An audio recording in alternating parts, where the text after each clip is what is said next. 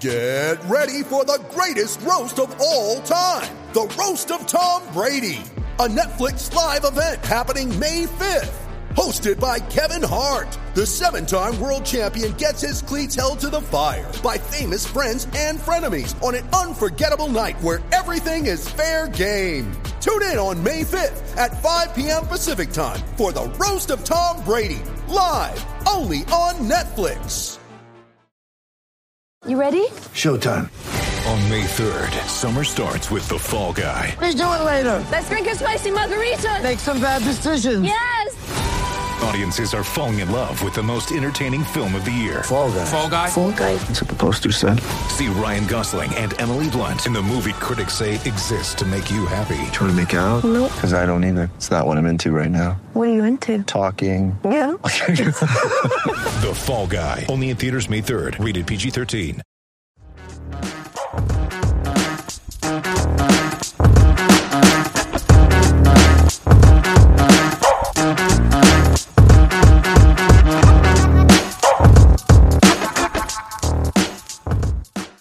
Everyone, we're back in 2021. It's episode number 22 of Across the Romaverse. I don't think there's any need for elaborate introductions by now. You you know who we are. I'm Sean, and I'm joined today by Stephen. Uh, Stephen, how is uh, the new year treating you so far?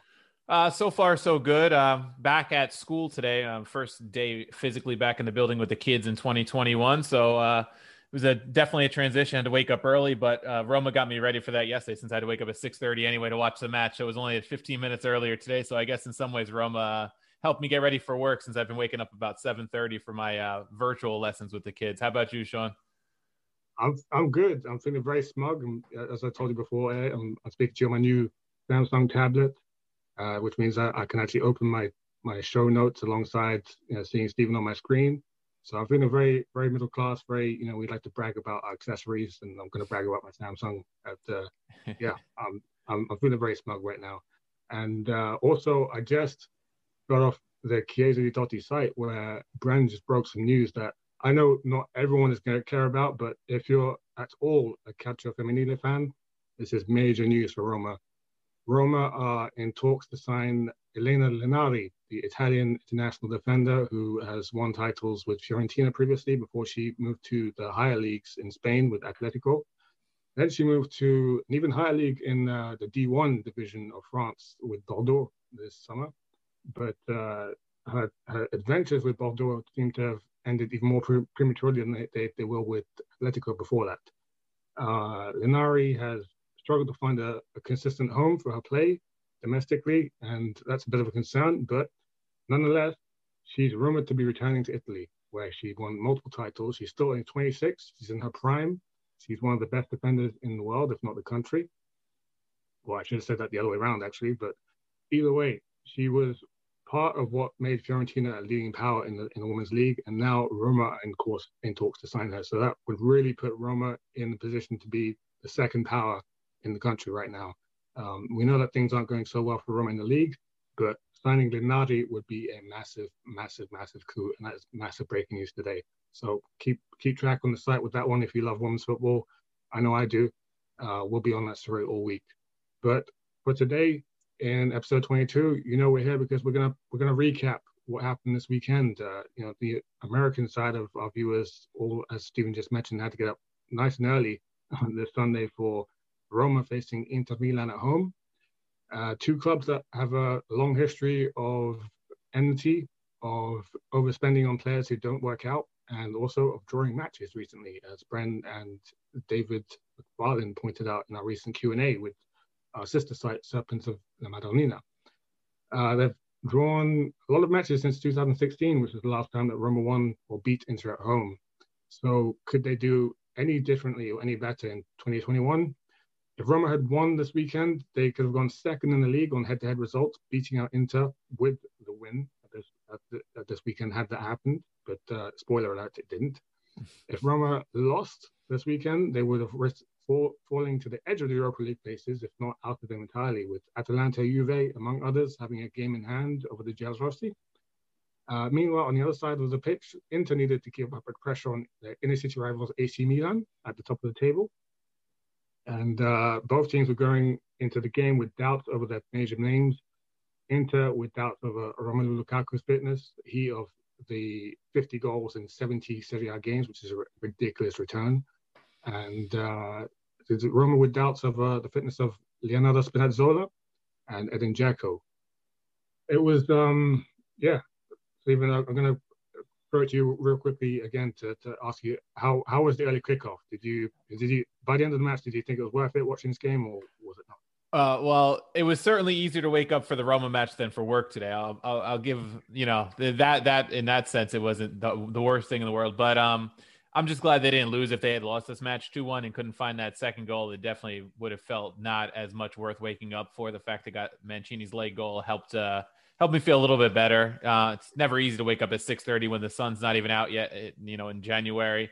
Um, but I had to watch the game, you know, almost in silence because my wife is still sleeping in the room next door. So it was just silent fist pumps when Roma scored and cursing under my breath when they gave up goals instead of the usual uh, screaming, uh, either positively or negatively. So I guess uh, I don't want too many 6:30 a.m. matches, but for a big match, I'll, I'll suck it up and get up. You know, I'm just glad it wasn't like Benevento or Spezia or somebody.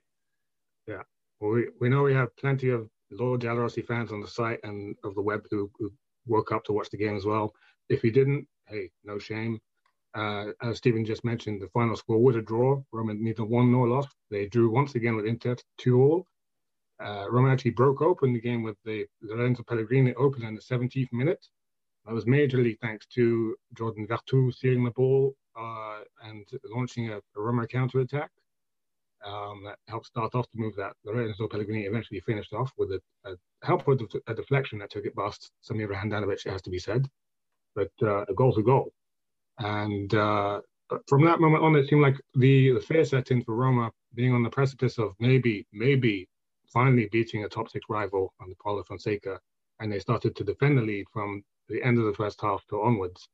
Uh, that led to a lot of inter pressure on Roma's goal finally culminated in a, a Skriniar equalizer in the second half from a corner of all of all contexts. It wasn't open goal, wasn't wasn't open play, it wasn't the pressure that, that led to it. It was a wide open header from a set piece that Skriniar buried into the corner. And then uh, to add, you know, even more frustration to, to Roma's day, Achraf Hakimi then minutes later hit a wonder strike into the top corner that was literally unsavable. I mean, you, you, could not get a hand to this. Pau Lopez otherwise decorated himself in glory in this game for once because he came up with two great, great reaction saves, but nothing he could do with Hakimi's strike. Really solid individual effort, and one way you just have to take your hats off to it and say Hakimi is on fire right now. Um, and that seemed to actually set in the fear for Inter um, for the rest of the game in a very roller coaster, topsy turvy kind of chemistry where Roma actually, you know, with the help of a few substitutions, um, helped to turn the tide, actually take the game to Inter, come on to them. A lot of critics in this morning actually are taking away credit from Inter more than they're giving credit to Roma, saying that Inter got too defensive. But either way, the end result was that Roma pressured Inter uh, in the last phase of the game, and with just five minutes of normal time to go, Gianluca, Mancini pops up with a header at the other end of the pitch after Skriniar did it at one end Mancini pops up with an equalizer from a corner, and uh, that's how it finished. At the end of the game, two all. And uh, we'll get into the key moments straight away. Waste no time. Uh, Stephen, I know you wanted to, you know, you wanted to lead off with this section, so maybe you take it from here. Yeah. So one thing just to mention real quick on that first goal, the if you hadn't seen the goal, the Veretout play on Barella was very impressive. I thought, um, because I know we're going to talk about uh, Inter's goal next, but you know, he tracked back hard against Barella, who is not only one of, you know, Inter's best players, he might be Italy's best midfielder and arguably their best player right now on the national team. And the the work rate from Veretout to take that away and, you know, Barella asked for a foul. It was a clean tackle. It was just a great all around play from the team from end to end to start that goal off. So I thought that was a, a big play on Veretout's part. Uh, we'll get more into him a little bit later. Um, I, I, thought, I thought like it just looked like he was completely switched on from a minute ago. He maybe he took some Vicodin before before yeah. kickoff because he, he was really like on every single thing. Yeah. yeah. yeah, impressive play. You know, he didn't take it off some bum player. To take it off Barella and, and start it off was very nice. And then the the Hakimi goal because we won't talk too much more about it. It was just there was nothing Lopez could do. There wasn't much Spinazzola could do to even stop him. It was just you know, he placed it perfectly.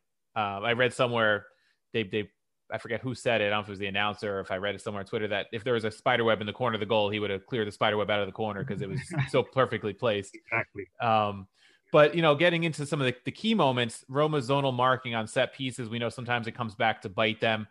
Uh, today, it definitely came back to bite them in one instance, and that was Skriniar's tying goal.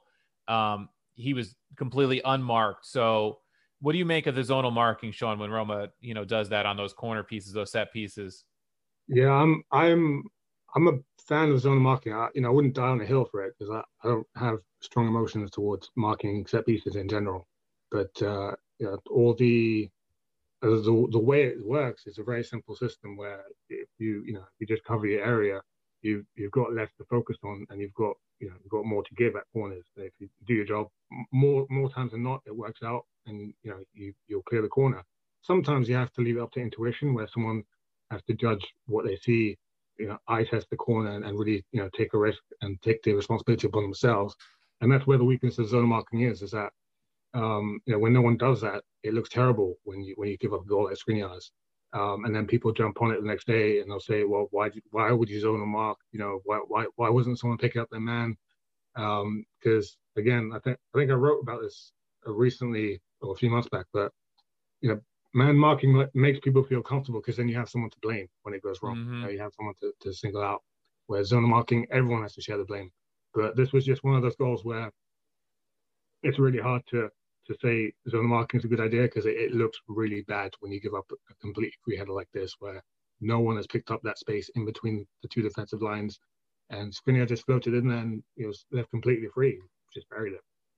Yeah, it reminds me of uh, you know, for for our American listeners and anyone else worldwide who watches American football, sometimes defenses will play, you know, zone defense to cover passing plays. And when you have a good quarterback like a Tom Brady or something like that who just can have a receiver who finds a soft spot in the zone, they can pick apart his own defense all day. So if you have someone who takes a, a corner as well as Brozovic took that corner kick in the middle of that zone and someone like Skriniar, who's a good header of the ball, gets into that soft spot in the zone, so to speak it just looks bad because there was nobody from Roma around him, and there was nobody even when you watch the replay a couple times. And you're looking like, oh, who should have had him? It wasn't even clear on the replay to me who should have really had him. You know, and that's the same same idea, like you said. If you know a cornerback in football, American football is covering a wide receiver, and he gets burned and he gets beat for a touchdown, you know who to blame. But yeah. in a zone, it's not always so obvious, and I think that's the same thing here. If you know, um, I don't know who would have been marking Skriniar, but say it was Mancini or Ibanez or someone just got beat, you could point a finger. There's no, there were no fingers to point. It was just the, the system was flawed in that case because, you know, they, they found the hole in it. So it was, yeah. it was a tough pill to swallow because, you know, we, we talked about, you mentioned earlier, Roma for the most part early on was taking the game to Inter. A little bit before halftime, they started turned off a bit about the 35th minute. And then this goal came in, I believe, is the 50. Let me just take a quick peek uh, 56th minute. So it was in that that spell where Roma kind of turned off yeah. that that it hit them. So you know this was really that that kind of turned the game because Roma they were holding out, holding out, and you just kind of felt like once they turned to a more defensive look, this was coming, and the zonal marking let them down there. Yeah, um, I, I would say if it were and like an, a glaring inherent weakness in Roma's system, then I would have expected Inter to exploit it again. Yeah, mm-hmm. they had they had more corners and it didn't happen. So yeah, it's just one of those things.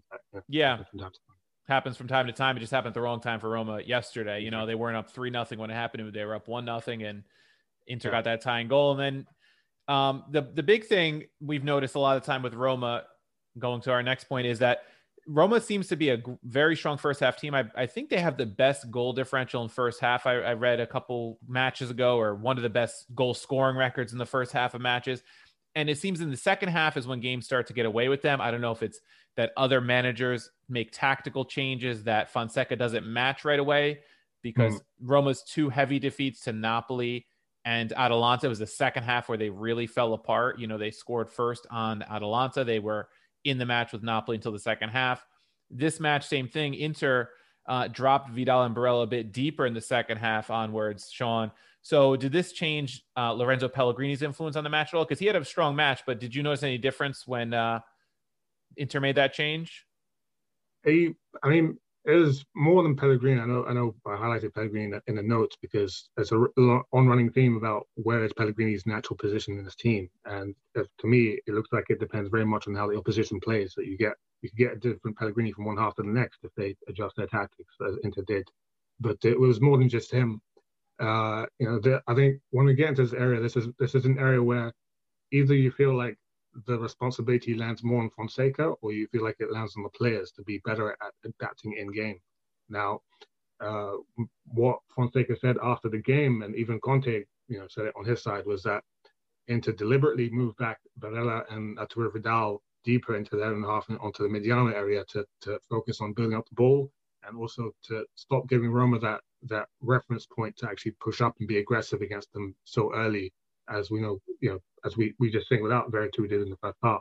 So what um, that did was you know, Roma Roma players seemingly they didn't know they didn't know where to where to take their cue from with with players Inter players standing ten yards further back. Suddenly you're wondering, well, should I push up? Should I stay where I am? You know, where, where do I take my cue from? Where, how do I how do I keep bringing the you know the, the aggression that I've been bringing in the first half? And you saw that Roma really just fell flat from that point on it shouldn't be that easy to take that aggression out of our game just mm-hmm. by making one single switch. But it's either that you feel that Roma in the second half of games run out of steam because uh, Paulo Fonseca doesn't make the right changes and you know feels uh, over 30 players like Mkhitaryan, Pedro, Dzeko who are inevitably going to either ask too much work rate from their teammates who you know run out of steam like Veretout just did yesterday, or they'll run out of steam themselves. Uh, so either you, you take that view and you blame it on Fonseca, or you blame it on the players. Now, me personally, I felt it's up to the players yesterday. I didn't look at it as a game where I was thinking, oh, Fonseca could have done so much different. I, I think the only issue I'd bring up with Fonseca that we'll get into later on was starting Edin Dzeko. But other than that, I felt like it's it's a game where we have a good system at the club, and the players just need to keep um, looking to themselves to to be smarter. You know, if if if opponents uh, pull back two midfielders, you should be able to adapt to that. Yeah, if you if you're if you're if you're used to how eventually you'll get used to how opponents try and take away your your weapons against you when you when you're used to playing in a team for it's like one and a half seasons now. By by next season we will be three seasons deep into Fonseca. I think by then we'll see that the players will have been used to all the ways in which our opponents can adapt to our, our game and try and you know try and turn it around and they'll know how to react. But I want the players to really be uh, held responsible first and foremost for that. Otherwise, we'll never get there. If we, you know, if we start blaming the coach again, we'll just be treating players like they're their kids and like you know that you know Fonseca can do this and that to make them play well. It's not always like that, personally. Um, I know I've gone into into you know a, a long diatribe here, but I hope I got my point across clearly. Yeah, I think in, in some ways you're right. You know, Fonseca, I'm sure, is coaching certain things in, in training to have his players prepared. Um, and then it comes down to the, the players. We don't know what goes on in training every day, but you know, the players have to be able to anticipate certain changes and react to them a little more quickly than Roma did yesterday. It shouldn't take falling behind by that second goal to then kind of make things happen. Um, mm-hmm. Because we've seen the improvements from Roma this year. Like you mentioned, you know, they're taking care of business against everybody except for the big team still. Um, and you know, Inter is a superior team to Roma. We can we can admit that and yeah. not be upset about it. And to pull out a two-two draw when you're down is not a bad result. Um, it's probably a good result considering they ended up going down and Inter, you know, dominated the middle section of the game. But I think mm-hmm. the the thing that's a little harder to swallow is when Roma's up first and then they give up those goals because they changed the style. I think that's the yeah the hardest part to take. You know, like the Milan game was a back and forth draw against top of the table team. I think was a little easier to take.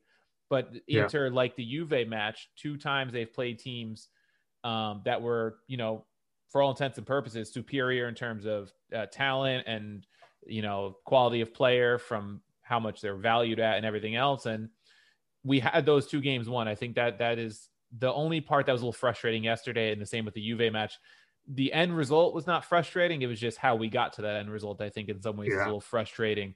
When um, when it um, looks like there's there's a bit of like lack of self belief when you go yeah. ahead and and you just yeah yeah yeah. yeah. Um, but you know, keep, keeping with the key points, you had mentioned Jordan Veretout working himself into the ground. Um, do you think he had to work extra hard because he was being outfoxed by Inter's tactical switch, you know, mid match, or I see you put was he sold short by Dzeko? So why don't you tell us what you mean by that? Yeah, in the, in the middle of the game, I, I felt it was very much the former. I felt like Dzeko from minute one was uh, not putting himself about enough in terms of, uh, you know, I, I, don't expect Dzeko to be the one like tackling and, and robbing the ball off you know, defenders high up the pitch. You know, uh, I think it's fairly obvious yesterday that Roma looking to trap Inter out wide. Um, you also had Lorenzo Pellegrini, who some people had think he had a game. I think he was okay. Um, I'm very happy that he scored the goal. I think that's great for him. But um, he wasn't looking that great on defense either. But then I started to question, well, he's leaving the right flank so open that it can't be that he's, he's playing bad. It's that it, that must be a tactic to trap mm-hmm. him out wide. Uh, so I felt that's what they what Roma were aiming for. So I don't I don't expect Dzeko to be this all conquering, all ball all ball winning forward. You know, like sometimes he will just uh, ever so gently steer it into defender or, or midfielder into playing out wide so that his team can trap the ball there and win it back. But having said that, even with that lesser role in terms of pressing, Dzeko was just moving about like a slug yesterday. Mm-hmm. And uh, what we what we saw in, in reaction from Jobin Veretout was he was pressing one player, then pressing the, you know, a second player in the same moment. You know, he was he was all over the place. Mm-hmm. Um, I feel like I I put that responsibility on Dzeko that you know, if if he just put more effort in and look sharper, maybe, maybe he came into the match not fully fit because he's been out with injury recently. But if he just looked sharper, then Veretout would have had less to do. But at the same time, it's never 100% on one player or another. You know, Veretout also, I expect him to be um, more economical with his efforts to last 90 minutes. Instead, he just he lasted about an hour, and then he he's you know, Fonseca had to take him off because he just had nothing left. Yeah. How, how did you how did you see it yesterday? I, I, thought Dzeko had a poor game. You know, I, I, I think Dzeko still has a lot of value for this team. I, I think in most of these big matches, he's still the guy who's probably going to start and probably should start. But after what we saw from Mayoral midweek, uh, I don't mind Mayoral not starting because Dzeko is your captain. He's your your big striker. He's the you know big match experienced player. But I thought the switch could have been made much sooner yesterday, considering how Dzeko was playing. He came off an injury scare midweek. Uh, I think he waited until it was it was very late when he made that switch. I think the game was already two two, right? Waited till two two, yeah. yeah. yeah. So you know, Mancini scored the 86th minute. That sub was made after the 86th minute. Um, yeah. I thought Mayoral could have brought value, especially when Roma was pushing for the goal. Fresh leg, someone who a little pacier, maybe could get in behind the defense. Um, just do something a little different because I thought it was one of Dzeko's poorer games that we've seen this season. And yeah, yeah, when he when he's not working hard and pressing, and like you said, he's you know 33, 34. You're not going to expect him to press the way a younger player would press for 90 minutes, but mm-hmm. he, he, was he was much poorer than his usual standard. He, even his passing percentage, 68.2 percent, was was very low considering how easily Roma was moving the ball around for much of the match. Nobody else in the the outfield players was below 82.9 for Mkhitaryan. So Roma had plenty of space to just knock the ball around. Even Dzeko from that regard was was poor yesterday. His passing was even great. I, I remember there was one pass he made. I forget who he was passing to, but it was just kind of a, a, simple chip out wide, I think, or something. He just completely hit it over someone's head, and yeah. it, that was pretty early yeah. in the match. I was like, "Oh, that's not good." And, and then, you know, the, the overall was, match was not very good. There was another play in the second half where, like, finally, after a, a, long spell of inter pressure, we actually managed to put Dzeko through on goal in the box, and instead of like pulling it back to another player or even shooting on goal. He just sort of like almost with fatigue, just like passed it straight to the inter player in the yeah. box. And it just it just didn't it didn't look right yesterday at all. Yeah, and, and one shot, uh, uh, not even on target, is is not like him. He usually has more shots yeah, than that. Flurry of shots. Yeah. yeah. Usually whether, whether most of them off target, but you know, at least he put at least he's trying to sc- shoot the ball a little bit more. That was a uh, yeah. not not his usual standard either but you know, just just to put it into further context on the whole like defending from the front issue, yeah, I looked at because I I spoke with a CDC member on, on the forum today about it. He was defending Dzeko and almost taking it as if like I, I was insulting him, but I, I wasn't intending to. I was I I'm a fan of starting Mayoral right now because I think he's a better player in the context of this team. I always say that it's always mm-hmm. in the context of this team. You know, I'm not I'm not saying that Mayoral is a better player. I'm not saying that Mayoral is a Premier League winner with Man City or that Mayoral has done anything like what Dzeko has done in his career. But at this stage where we are in 2021, with Mayoral being 23, Dzeko being 30, nearly 35 now, you know, Mayoral is offering to this team more, in my opinion, than Dzeko. And uh, to put it very specifically in terms of pressure, uh, I looked at StatsBomb and you know, Dzeko has played um, 12 full games, just over 12 full games with 90 minutes, where compared to Mayoral's three. So Dzeko's played four times the amount of minutes as, as Mayoral, and Dzeko's made 92 pressures in that in that um, in that amount of time, whereas Mayoral's made 70, I believe it's 73. Wow. So you know that's just a, a, difference of like the rate of how how much they offer defensively to, mm-hmm. to the team. You know? Um, you know, when when you have someone like Mayoral who can put stuff about and actually press from the front, you can you can change it mid game. You know, if someone if someone like Veretout is tired, Mkhitaryan's tired, just say, okay, Mayoral, you move out wide for a bit and you start pressing and mm-hmm. give someone else a breather. With Dzeko, you don't have that option. Yeah, you don't have that flexibility tactically to to send him out wide and and yeah. and interchange and do those things. And Mayoral came off his probably uh, best game as a Roma player uh, midweek yeah, against Crotone. Yeah. Against Crotone, he looked great. He scored two goals and then drew the penalty for the third goal.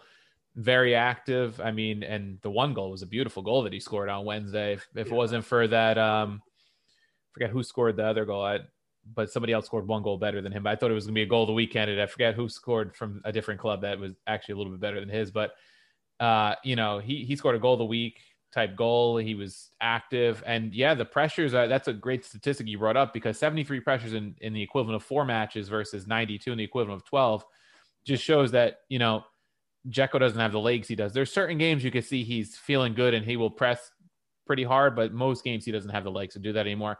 And that's why I don't have a problem with Fonseca starting Dzeko so much because, like I said, he's the experienced player. He's the captain. It's, it's a big match.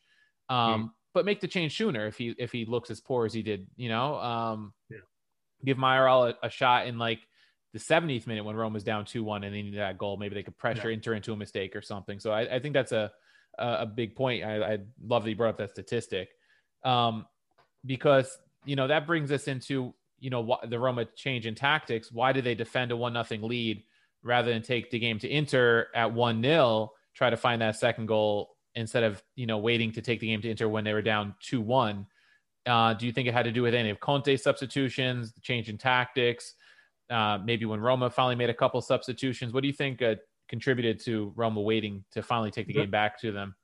That was the general line today in the media, and even in in like the Inter you know, favorite press like Gazzetta, you know, they tend to cover the northern clubs more than Roma, and uh, the writers were talking about how Conte gave the game away rather than how mm. Roma took it back.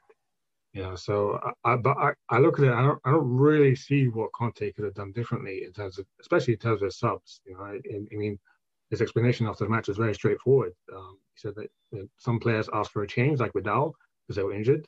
Mm-hmm. Um, other players were just tired, and you can visibly see it on the on the, on the pitch. So, you know, why not use your whole squad? Um, you know, I, I don't see what Conte did that was so bad. Um, and like he like he said earlier, I, I think it was obvious on the pitch, not so like not so badly obvious that I'm ashamed to, to be a Roma fan, but it was obvious that Inter were a better team, you know, with mm-hmm. better players. I mean, you know, they they just you see Romelu Lukaku play and you're just like, we don't have someone like that right now. You know, yeah. Uh, we don't have someone like Hakimi. You know, so they, they have better names. Um, I I think uh, yeah, I I just when I look at what went wrong on Roma's side, I I don't know if it was so much tactic as, as I said again, players. I, I hope you know. I looked at Spinazzola um, playing at one 0 up compared to two one down, and at two one down, he's giving it his all. You know, mm-hmm. it just seemed like he was managing managing his own game, really his own program. Maybe he felt like he had to do that. Maybe maybe he was told to do that by the by the coaching staff before before the game, but I felt like there was more for Roma to give if they'd had if they'd really believed in themselves and had their you know their mind in the game and, and thinking that they could really bring it to Inter. Um, so it's a it's a mentality thing for me. Um, I don't know. How do you feel about it? Yeah, I mean Spinazzola coming off the injury, you could tell he wasn't uh, fully fit. Um, maybe the sub for Peres should happen a little sooner. Peres gave him a little bit of life down the left flank. I mean Hakimi's a tough matchup for anybody. Um, mm-hmm. Spinazzola is one of the few guys who can probably run with Hakimi, but you know coming off the injury um, certainly didn't have the same amount of gas we've seen it as in other matches. And, and, you've mentioned in other episodes that he doesn't always play 90 minutes to begin with. So coming off an injury, I'm sure he didn't sure. have have enough to go. But I would say Spinazzola is someone who doesn't actually have to run with his opponent to stop him. But one of Mhm. the things that I've always said that's great about Spinazzola is he's a great defender. Like he, Yeah. he can he can read the play early. You know, he doesn't he doesn't actually rely on his physique to be Yeah. a good defender. He, he can if he has to recover, but very often he doesn't have to cover because he's actually in Mhm. the right place at the right time. Yeah. Yeah. Yeah, the, the speed is more of a bonus on the attacking side a lot of the time with him than Yeah. him having to track back. Um, Yeah. That is a matchup, though, I'd like to see again later in the year when he is fresh, or For maybe sure. so to speak, because it'll be late in the season, so he might not be fresh, but not off an injury, because those two are burners down that flank Yeah. matching up. That was a, an And ho- interesting one. That would still be a top of the table clash. Yeah, I mean, at least a top four clash, you know, by the time we play them again. But I'm looking at Conte subs. You know, the Darmian off for Ashley Young in the first half was a injury for sub. I mean, he brought on Perisic for Martinez. You know, uh, Lautaro needs to come out. He brings on Perisic. I think Perisic in that situation is a better sub than Alexis Sanchez because you're defending a lead, so you want a little more, um, not a defensive player, but I think someone who might defend a little bit better tracking back in Perisic Yeah. than Sanchez. Yeah. Yeah. Same thing with Gagliardini came on for Vidal for the last 10 minutes. Gagliardini is a more, you know, defensively solid player Yeah. than like a Stefano Sensi or an Eriksen But who's again, available on the bench. So That's another that's another four sub as well because Yeah. Vidal actually asked for that. yeah. Um, and then you had Hakimi come off for Kolarov, which some people, um, inter accounts that I follow, they were complaining about that sub. I mean, Kolarov is what he is at this point. That was a Mhm. move that Conte wanted. So if you, you know, if they want to point out that sub maybe as an issue, Yeah, you know, that's, that's, that's kind of a, only question mark. Yeah, that's that's the the question mark. Um, and it happened right before the goal, so certainly, you know, I guess there could be some blame. I don't know if Hakimi would have been in a different position because the goal came on a cross from um, Villar off that indirect corner. So maybe they thought he, Hakimi could have gone out to cover the the indirect corner quicker, maybe because that was that left side of the Inter's defense. I suppose that that freeze frame screenshot of uh, Smalling and Mancini, like with joy on their faces and Yes. Kolarov's angle between them, you know, Yeah. with his face dropping, that, that didn't help the Inter fans too no, much. I'm sure that didn't help. you know, but that that's the only sub you could really point out. But if he felt that Hakimi needs to come out, there's nobody else really to bring in for Hakimi. I'm looking at the unused subs. It was the two goalies, Padelli and Radu. It was Sanchez, Sensi, Ranocchia, and Eriksen. So, you know, Inter's bench wasn't much deeper than our bench yesterday. You know, Yeah. Sensi's a move you make if you're trying to dictate play a little bit more, maybe. Um, but we know Conte's style is to sometimes when they get that one goal lead and it's late in the match, just defend like hell and you know try to keep the ball out. And Mancini made a great play on a on an individual matchup with uh he beat Skriniar in the play, right? I believe was it Skriniar that went down like a ton of bricks, like he got elbowed. I was No, I, I- I, I- am not sure. I remember. I think it was Skriniar, Okay. um, which he tried to play it off like Mancini threw an elbow or something, try to make it look a lot worse or pull him down or something. But Mancini did a great job. So that's one of those plays too. It's a little bit different than you know Hakimi's individual effort because Hakimi's was a beautiful shot, but Mancini made a, a beautiful play on the head of that Yeah. ball. You know, he had that ball beautifully, just that deflection that went into the corner. Not the same header as Yeah. Manol- Manolas' goal against Barcelona, but the same idea where you just kind of deflected and, and put it away from the keeper and it found the corner. It was it was so deft that from one angle I actually thought it came off his back.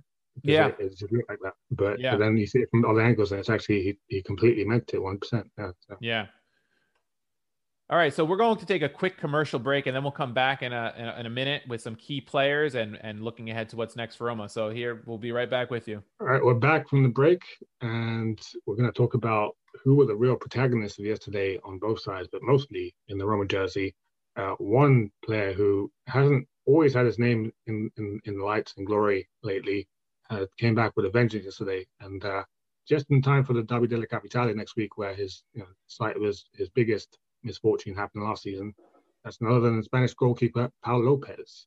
Uh, he had two great world well world class reaction saves yesterday, if, if you can call a reaction save world class.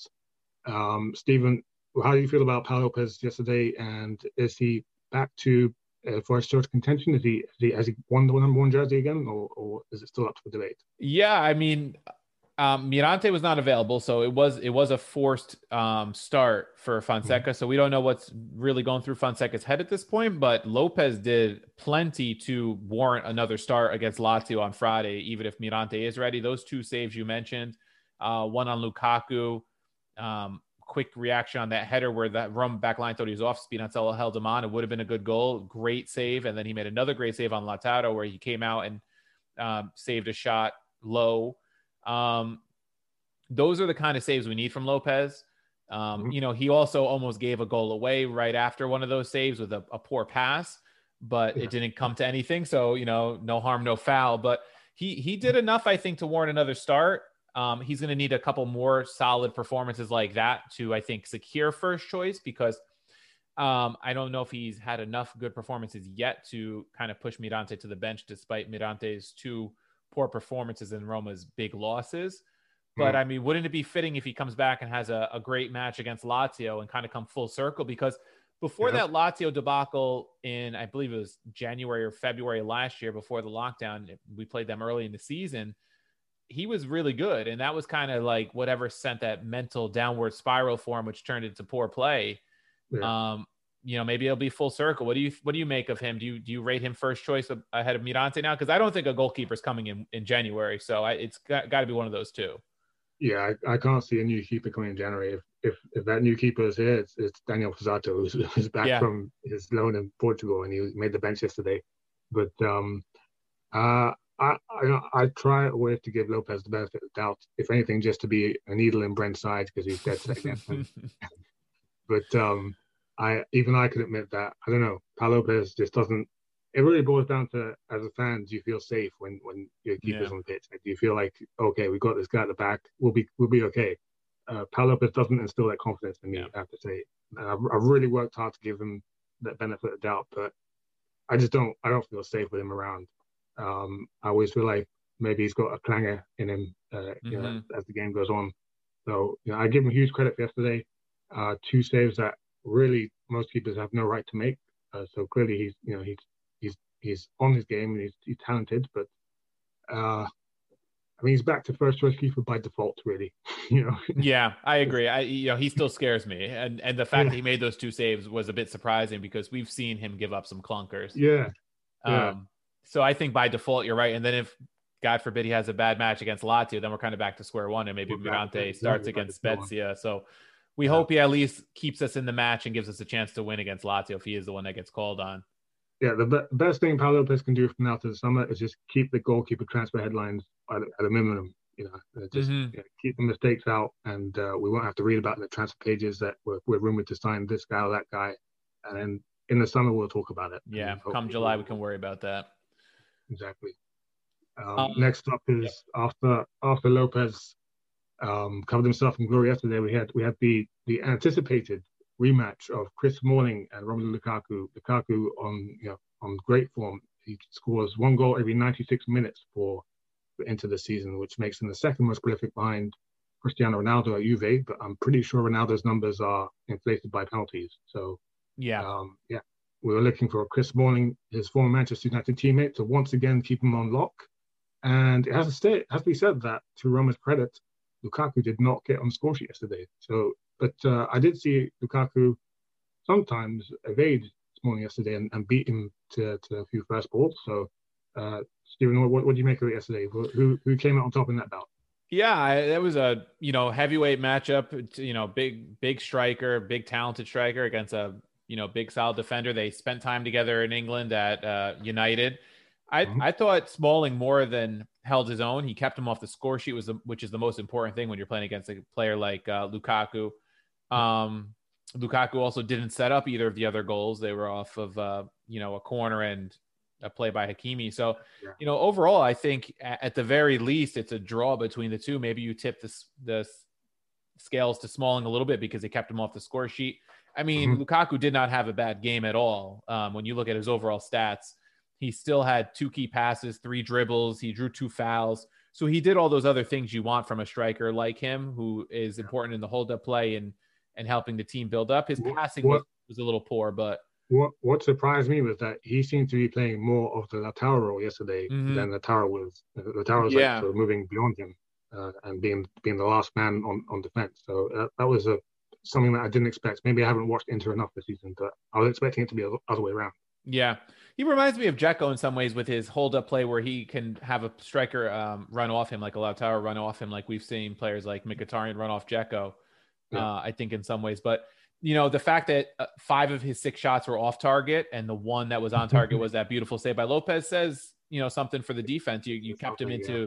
not great shooting positions. I'd have to say, you know, so solid game from Lukaku, but I thought Smalling was was good yesterday. He got that yellow card and it did not stop him from still playing Lukaku tight because I, he played, I believe, about half the match with that yellow card, which is uh, not yeah. easy to do against a striker of uh, Lukaku's caliber. He still had one, four one, interceptions, four clearances, and two blocks.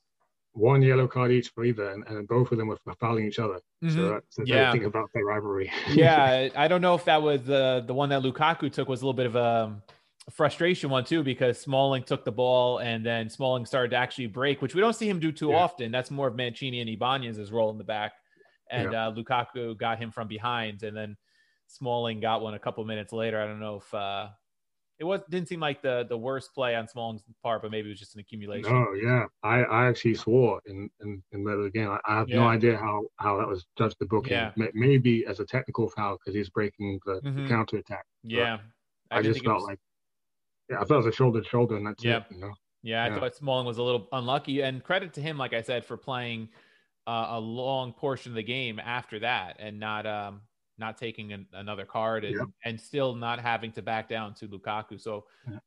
th- the matchup there lived up to the billing, and I thought Smalling did more than hold his own. He's back to that form we saw last season, I think, which is huge for Roma. Yep. Here, here at Chiesa, we're giving it a Smalling victory, which is probably no surprise to everyone. So uh, congratulations, Chris. Uh, what what are, where are heading in, in, in midfield in the midfield department? We saw Gonzalo Villar. Uh, a lot of people praised him, which uh, seems like he gets nothing but praise nowadays. Um, I'm happy for it because I love him. But mm-hmm. uh, I felt it was actually more of a muted performance yesterday, but not in a bad way. More like he recognized that this was just a game where coming up against a stronger team and he has to focus more on uh, doing a, a, defensive shift and really just plugging the gaps and making sure he does that right and he can build off that. So, did, did you feel like he had a good game or were you expecting something different? I thought he had a solid game. Um, the thing he's really starting to grow on me because you know he was an unknown, um, and he's growing into the role. I actually like this situation we have now with um, Pellegrini and Mkhitaryan playing the more attacking roles together, and Villar sitting behind them with a Veretout or with a Cristante, because I think it brings out the best in Pellegrini and the best in Villar. Pellegrini also played well in that role, but if we can get both of them on the pitch and have Pedro mm-hmm. as more of a sub when he comes back in some of these matches, I think it it helps Roma in some ways because Villar is so good at holding on to possession. He had 84 touches yesterday, which was second on the team only to Veretout's 88. Um, mm-hmm. His passing was good again, both of them actually. Veretout 96% and Villar 90.4%. So they both had strong matches um, until Veretout wore down, like you said. But I thought Villar is growing on me. The way he can dictate the ball, you know, he doesn't really get the ball taken off him very often. Um, yep. I think it's something that Roma lacks sometimes when he's not on the pitch. They don't have somebody else that can really work in those tight spaces. He's got that that classic Spanish skill set that we saw over the last decade or so from those Spain teams where they like to play that little ticky tack, little short passes, just keep the ball mm-hmm. moving, tough to take the ball off of. And I, I he's he's looks like he has the makings of a really good player. I'm not you know anointing him the next Iniesta or the next Xavi or anything, but he it looks like for I, the you know you know, for the four or five million that Roma spent on him, he he looks like a a bargain, a, a bargain and a half. You know, really, really good good move. I think from from um, that, that does beg the question: if you like Villar and Pellegrini in the same team, it's a long term question. You don't have to worry about now. But where do you play Nicolo Zaniolo? Well, that's the thing. I think there this season, you don't really have to worry about that because even when Zaniolo comes back, I think it's more that super sub role that we've talked about. Because I don't know if he's yeah. ever going to have 60 or 90 minutes in his legs this year. If he comes back in March, maybe by the end of the season, he might vie for like a 60 minute start or something.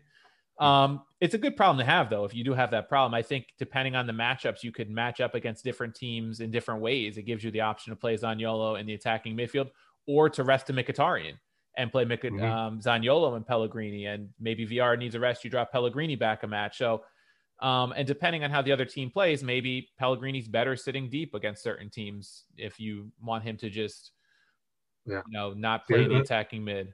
That that's where, in the big picture, I disagree about Lorenzo Pellegrini because I, I I am very happy with his performances for the player he is, but looking at team right now, I feel like we lack. I mean, we talked about before. We lack that that driver on the right side who Mhm. can really like make Yes. make opponents worry about more than just Leonardo Spinazzola Mhm. on the left. You know, uh, to me that you know I didn't expect to miss Daniel as much as I do, but I do. Yeah. Um, and I'd rather have him in the team than not. So I I don't know where I place Lorenzo Pellegrini. You know, it's, it's hard for me to say anything bad about uh, Lorenzo because he's he's had a, he's having a really good season. I, Yeah. I like his performances, but do I like them more than Villar? Do I like them more than what I ideally Daniel would bring to the team?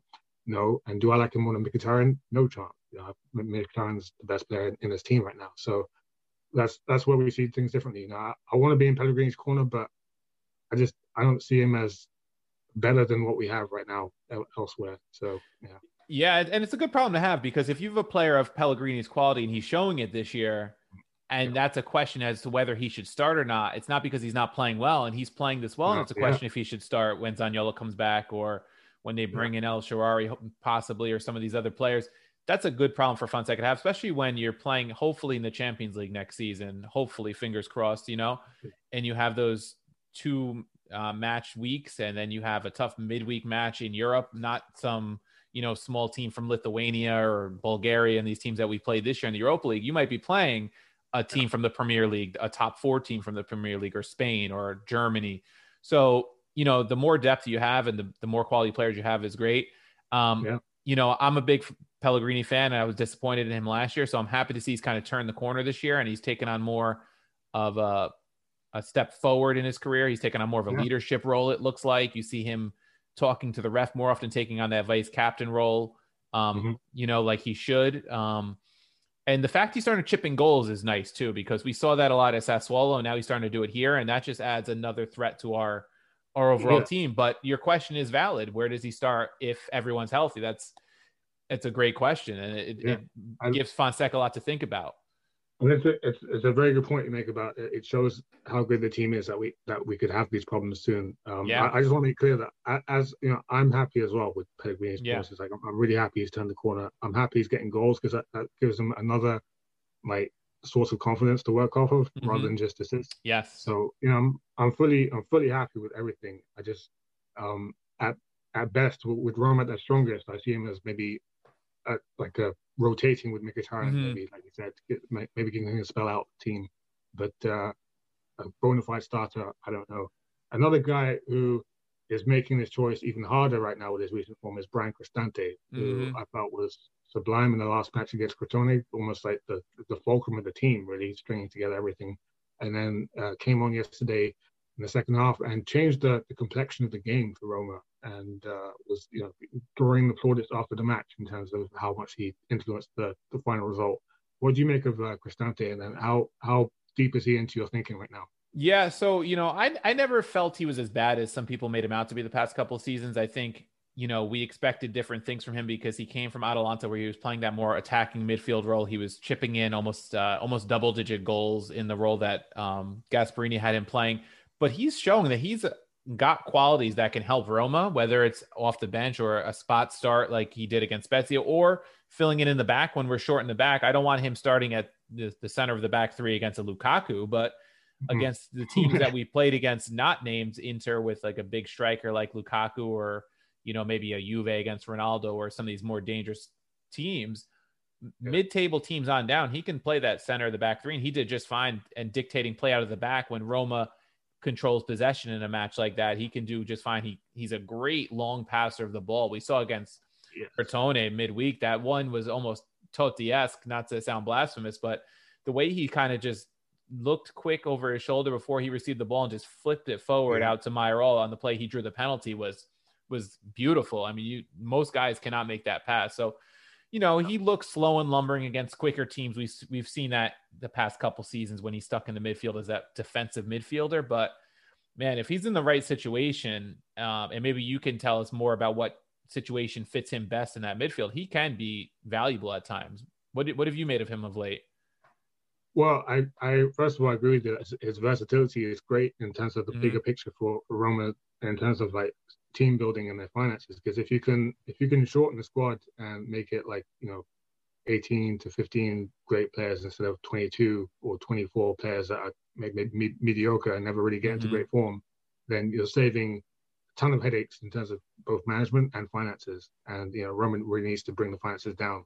So the more versatile players we have, the better. Um, and Cristante is firmly in that mold. Uh, but second of all, I think uh, if we if we went back to what we were trying last season, which was like more possession based game where we camp out in the opponent's half and the, the spaces get smaller, then you're back to looking at Cristante uh, looking lumbering Yep. and the game's playing into his weaknesses and he's, Mhm. he's looking flawed. You know, he's not looking like Cristante we see in this season, which is Roma stretching the game, looking for counter attacks, looking for a, a great vertical pass of the ball that can Yeah. pass it forward like Cristante can. And that plays into his strengths. Um, unfortunately, he's he's never had the pace to actually justify the fact that he, he thrives in a in a game that's more wide open and spaced out. If he had that, then he'd be the perfect player Mhm, in, Yeah. that, in that situation. But uh, he doesn't have that, and it, it's strange that he actually finds confidence in uh, game scenarios that could easily expose his lack of pace on the counter Yeah. if, he, if he's suffering that. But that's just the player he is. You know, if he's intelligent enough and technically adept enough on the ball that he can actually hold his own when when the game is stretched and and when there are big spaces for them to you know to make those long passes count um, and his vision count as well. So yeah, as as we're more of a counter-attacking team now, Cristante is thriving. We're seeing more of the, the guy who was at Atalanta running into space, Mhm. exploiting that space, and you know, really hurting opponents um, offensively. And uh, he- he's one of the few. You know, one thing that doesn't get talked about enough is that I feel like this team is still very soft in terms of physically Yeah. um, going up against opponents like Inter. Um, and Cristante has that physicality. You know, he he will he will he will put in that foul for the teammates to make sure that you know the opponent thinks twice about you know giving us a hard time. Um, I think that's what he brings uh, that very few other players in the squad right now bring, and that makes him a bit of a unique proposition in that sense. Yeah, and I think it Um, was um De Rossi who said about him, I take 11 Cristantes on the field every day for his effort, his work rate, his desire. And he doesn't have the same facial expressions that De Rossi has that shows he is like, you know, out of his mind, like crazy man in the in the midfield. But you could see he's he's the third choice captain for a reason on this team at this point. You know, he gets the armband when Pellegrini and Jack aren't on the field, and that shows that the team and Fonseca value his leadership value what he brings to the team in outside of the actual physical play uh, on the pitch. And you're right, the physical presence he brings is important against some teams because he's a big, big boy and he can get up and win aerial battles and he can battle some tougher midfielders. And against certain teams, that might be important. And you're right, he is a, not a fast player, but he thrives in that open field because he can just, you know, ding passes all around the pitch, especially switching play and, and starting a counterattack, which is also why he's valu- valuable in the middle of that back three in some matches where he can just sit back there and just pass it out of the back and start these counterattacks to a Mkhitaryan and players like that. Yeah, as long as long as he doesn't have to worry about controlling the ball as much and just you know really like sending it forwards, Yeah. he, he's great. Um, and one thing I'll, I'll never forget is in 1819, uh, when Di Francesco was on the cusp of getting fired, and we had that nightmare game away to Fiorentina in the Coppa, which was you know conceding another seven goals. Um, Dzeko was losing his head that night, and the only player that actually had the courage to talk back to him on the pitch and tell him, "Look, you're you're you're out of line," was Bryan Cristante. Mhm. Um, so he does have that leadership quality where he, he will speak his mind and you know he knows that he, he knows enough about the game that he you know he'll he'll say no this is the way it should be done and I like that about him. Yeah. Um, another undercover leader of the team who, who doesn't wear the armband but speaks his mind is Gianluca Mancini and he's back to scoring form after a long long drought. We, knew he was a predator at corners with Atalanta, but uh, it just hasn't translated to that kind of form in a in a Roma shirt until this weekend, where he, he scored that uh, from an indirect corner. Pellegrini laying off to Riach, who it in. Uh, I think it was a was it an in swinger. I think it was an in swinger. Um, uh, yeah, I, th- I think so. And uh, Mancini with the deftest of touches, almost like the the man of that miracle against Barcelona. Um, I know you're a big Mancini fan, so you know, why don't you just take it away? Tell me how you feel about that. Yeah, I mean, I'm, I've been a big Mancini fan since they signed him. I thought it was a big signing when they signed him. I know this summer some people thought maybe Kumbulla's arrival would mean Mancini get less playing time, but I think it's it's become very clear that Fonseca's top three is the top three. I, I pointed out a little bit earlier in the year with uh, Ibanez, Smalling, and Mancini. And Mancini's done nothing but deserve to to play. You know, Kumbulla will get his games. He's also going to be a quality defender for Rome, I think. But Mancini, like you said, kind of an undercover leader on this team too. He also will take on those leadership roles on the pitch, even if it's not with the armband or Mhm. um, maybe not as often because he doesn't have to because there's kind of that hierarchy in terms of who approaches the ref. But I, I think he's, you know, I've read about him how he's a student of the game. He goes and watch tons of film after matches. You know, I forget which match it was. It might have been the Derby last season or one of those matches where right after the He was game he was was on the- next to an assistant coach with the Yeah. iPad instead of just going to the locker room to shower. He's over Yeah. there looking at the iPad to see what happened on a certain play. And and you can't teach those things. That's a that's an innate thing where you just kind of have that desire want to it or you absorb want- the yeah. game and you just want to make yourself better. And I think Roma has a player. I think, you know, him, Pellegrini, Cristante, all of those leadership abilities, along with the veteran players who, you know, already have those roles in Dzeko and Smalling and Mkhitaryan. They, you know, they they have the experience. These are younger players who are taking on that role, and I think that's big for the team as well. And I'm just a big Mhm. fan of his, and I think you know it was nice to see him get the game-winning goal. I love the emotion he showed when he scored, how much it meant to him and how much it meant to his teammates. Um, Yeah. You're you're a big Is it- Mancini it- fan it- too. His leadership, I remember you saying. I'm I'm a huge Mancini fan. More more so, uh, more than anything for his ball playing ability, Mhm. which uh, was not on evidence yesterday, but it just wasn't apparently that type of game. Um, but I'm I'm happy to see him scoring because, uh, especially with with our, our next game coming up, I've you know I've barely seen Lazio this season, but uh, I brushed up on them yesterday. It seems like they're, they're conceding a lot of goals from set pieces from corners. So if Mancini can once again pop up with a set piece uh, Friday, I'm more than happy about that. Yeah. Um, yeah, I guess to wrap up our, our final individual talking points, one other person will be in the spotlight this week, and that's Paulo Fonseca himself. Uh, a lot of people will be still rattling at his door about how he's failed to beat yet again another top six opponent, direct rival in the table. Is this going to cost Roma by the end of the season, or can they still stay in the top four by just beating up on the on the small guys? We will find out. But one uh, decision of his that was questionable, well, two really. There's one was the, the Spinazzola start uh, coming off an injury. You know, do, do you really put that faith, that much faith in the in the Italian over Bruno Peres, who's done nothing wrong? And uh, the other one was to start Dzeko, not to start Dzeko, but as you mentioned, play him for virtually the whole 90 Mhm. minutes.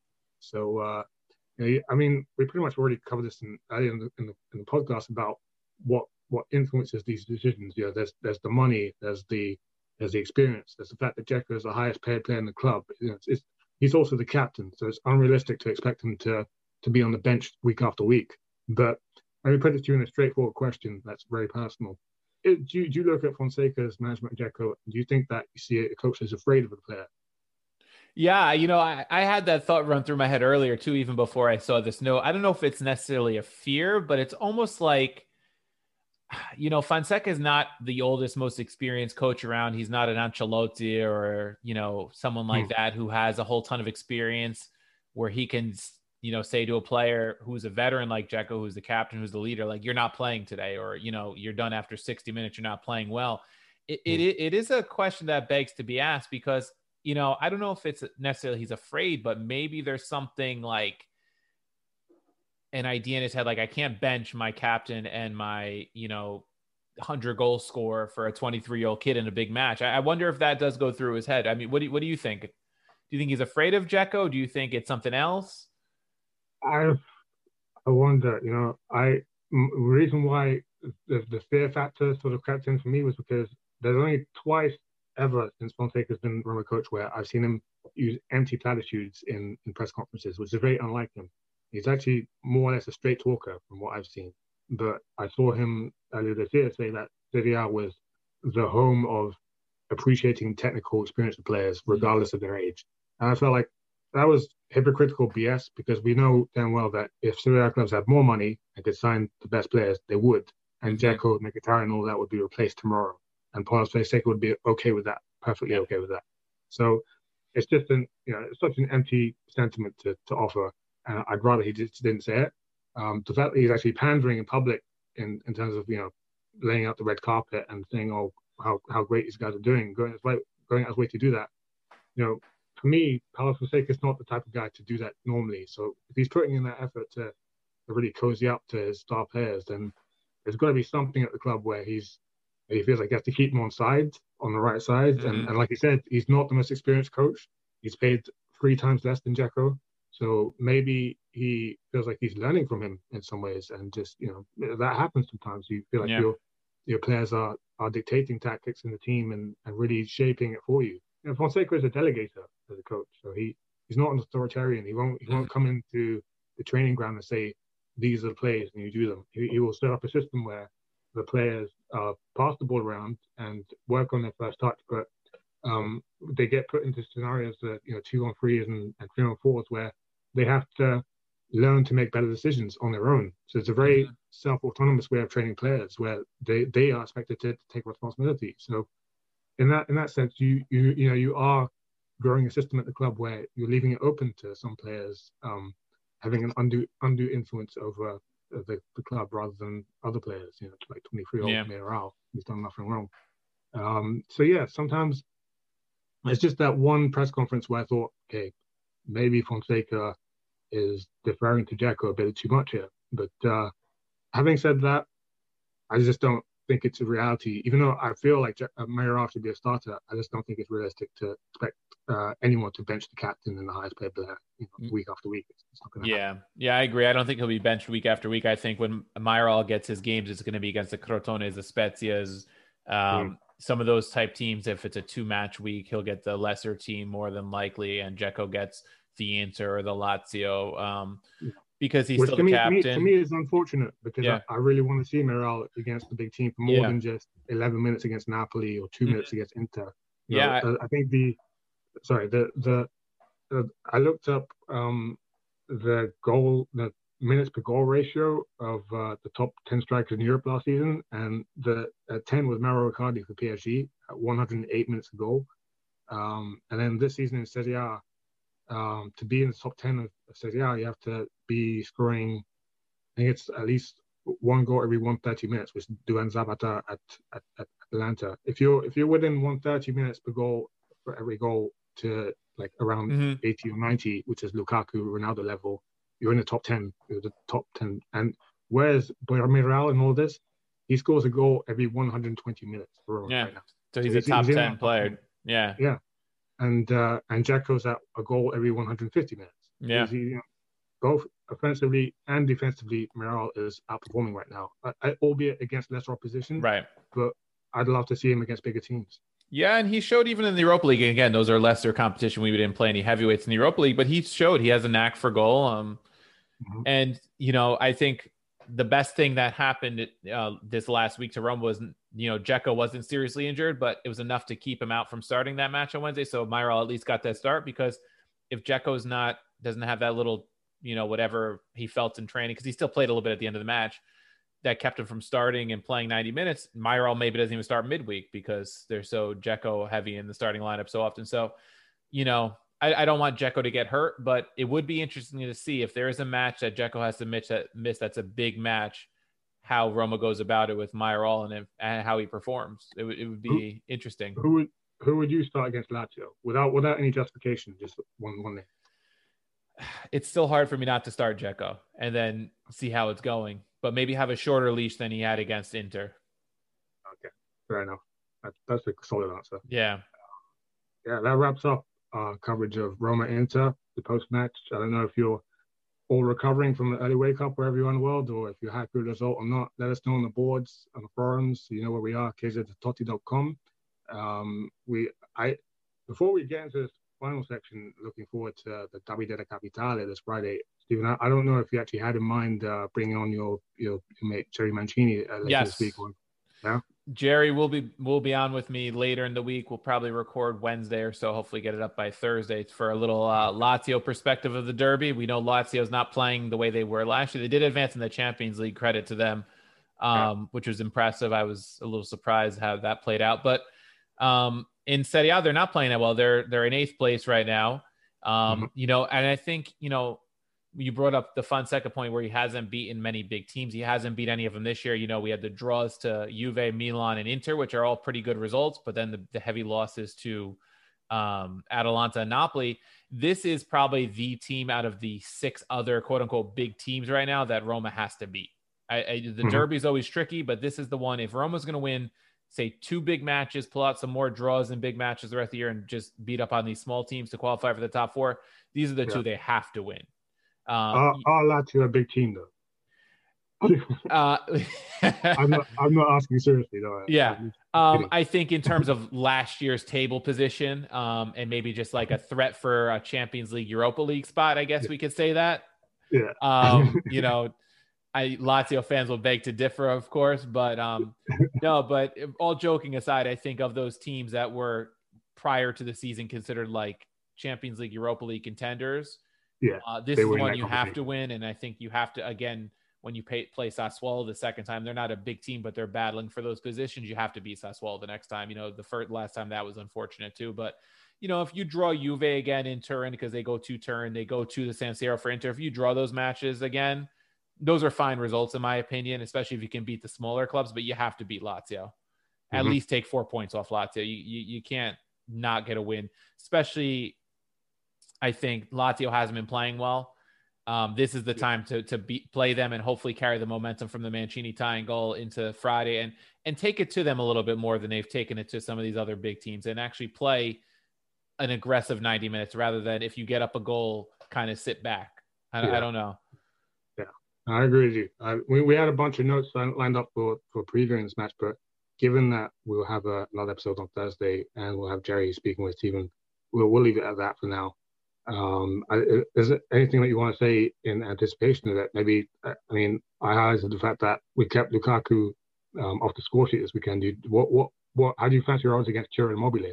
Yeah, so that'll be interesting. I think he's a different type of player than Lukaku. I think Chiro needs a little more help in setting up his goals from what we've seen. You know, he's he's a great goal scorer. You know, he's he's not scoring 20 plus goals every season for no reason, but I think personally when you take out maybe Luis Alberto is a little more important than focusing just on Immobile because uh, Immobile take gets so much in terms of assists from guys like Alberto and the wide men. If you start to take out the other pieces around him, I think it's a little bit easier to neutralize Immobile. I think if they can focus on Luis Alberto, uh, I think they might be able to take out Immobile and Alberto at the same time and really put the pressure on Lazio. Okay. Well, we'll see. We'll see. We'll have we'll have plenty more on this game in the preview coming up later this week. Uh, for now, we're going to leave you with that. It's been episode 22. As usual, if you're not already listening, then you know you can find us on Spotify, on Google, on Apple, all the major networks, and you can always find us on the forum as well every day, day to day. We'll try and you more news on that on that Elena Linari move later this week, and also any other transfer news. We've got Roma searching for right backs for attacking midfielders. That you know they're all over the shop right now. Um, but that's it from us for now. Uh, from myself and Stephen, bye for now, and uh, stay tuned.